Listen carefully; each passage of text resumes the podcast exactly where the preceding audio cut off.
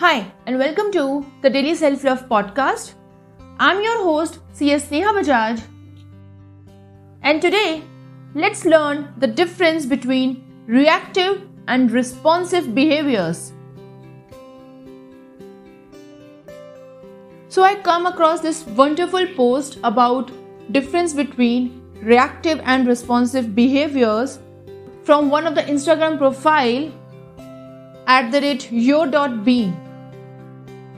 And here's what I learned about the real difference between reaction and responses from that particular post.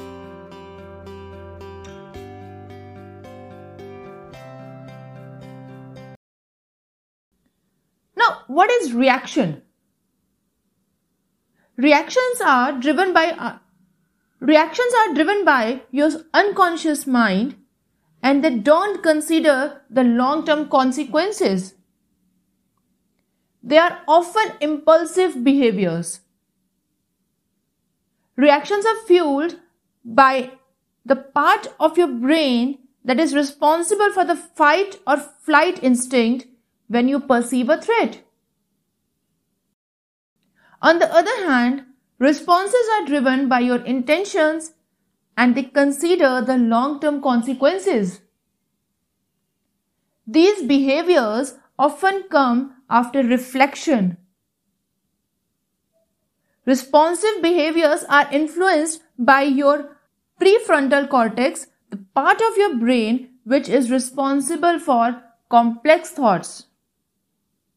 Which means reaction stems from an inability to express your unmet needs, whereas a response comes from recognizing and expressing your needs or feelings. Again, a reaction indicates a lack of self reflection and regulation, whereas a response shows strong awareness and emotional regulation.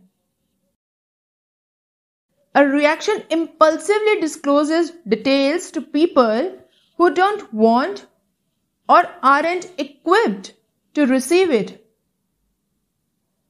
Whereas response intentionally chooses to be open and authentic about your emotions or experiences.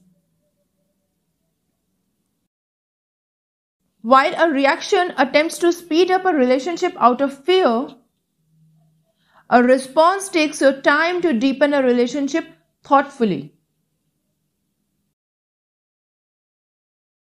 Reaction occurs without boundaries, whereas a response occurs with boundaries.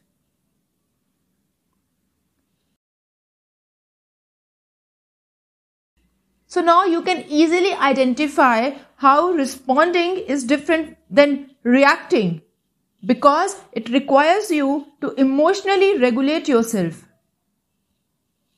A reaction is based on your triggers and can look like rolling your eyes, giving someone the silent treatment, making a mean or passive aggressive comment. A response can look like being curious about real reason something bothers you, clarifying assumptions, walking away, or even asking someone what they need in the moment. But to do this, you need to first regulate your own internal emotional processes. This allows you to act thoughtfully with intention.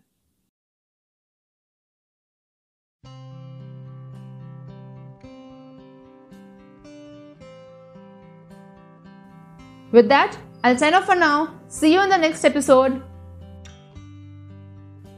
If it has helped you, please do share your comments, your feedback, and what and how has it helped you with me over a voice message or DM me on any of the platform I'm available on. Again, the links are in the description box.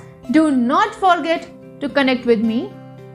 And till next time, stay safe, stay blessed, and stay self loved. Do not forget to share my podcast with your network, with your friends. Till next time, stay self loved. Bye bye.